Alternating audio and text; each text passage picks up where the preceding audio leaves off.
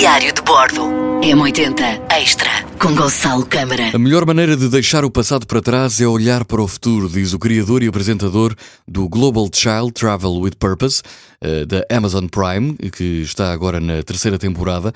Mas para onde viajar com tantas opções? À medida que a sombra de 2020 se vai embora, a vacina começa a ser distribuída e o mundo se vai adaptando, há vários destinos que começam a convidar os viajantes internacionais para novas aventuras.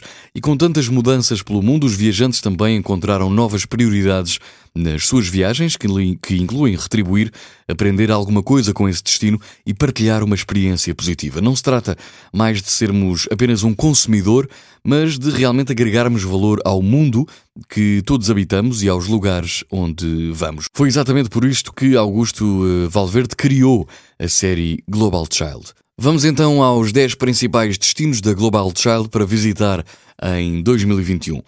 Montreal. Uh, Montreal está repleta de cultura urbana, é uma mistura sustentável das culturas francesa e inglesa que vivem em harmonia para criar uma das melhores cenas de arte do mundo.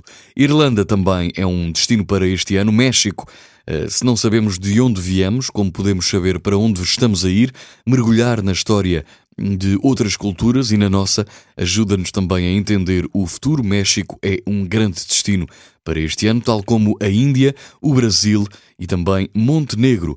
A vida surpreende-nos sempre com belos milagres quando aprendemos a reconhecer mensagens que nos podem ajudar a crescer. Montenegro é mais um destino para este ano de 2021, bem como Maldivas, Grécia Costa Rica e também a Polónia. A diferença entre ser rico e ser saudável é que o primeiro consumiu e o segundo sustenta.